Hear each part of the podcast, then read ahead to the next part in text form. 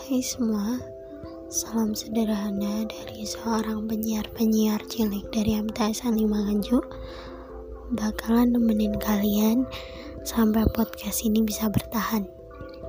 So, dengerin terus ya, jangan bosan. Karena sesungguhnya si penyiar ini masih banyak. Tunggu mereka semua bisa siaran. Dengerin terus dan jangan sampai baper sama suaranya.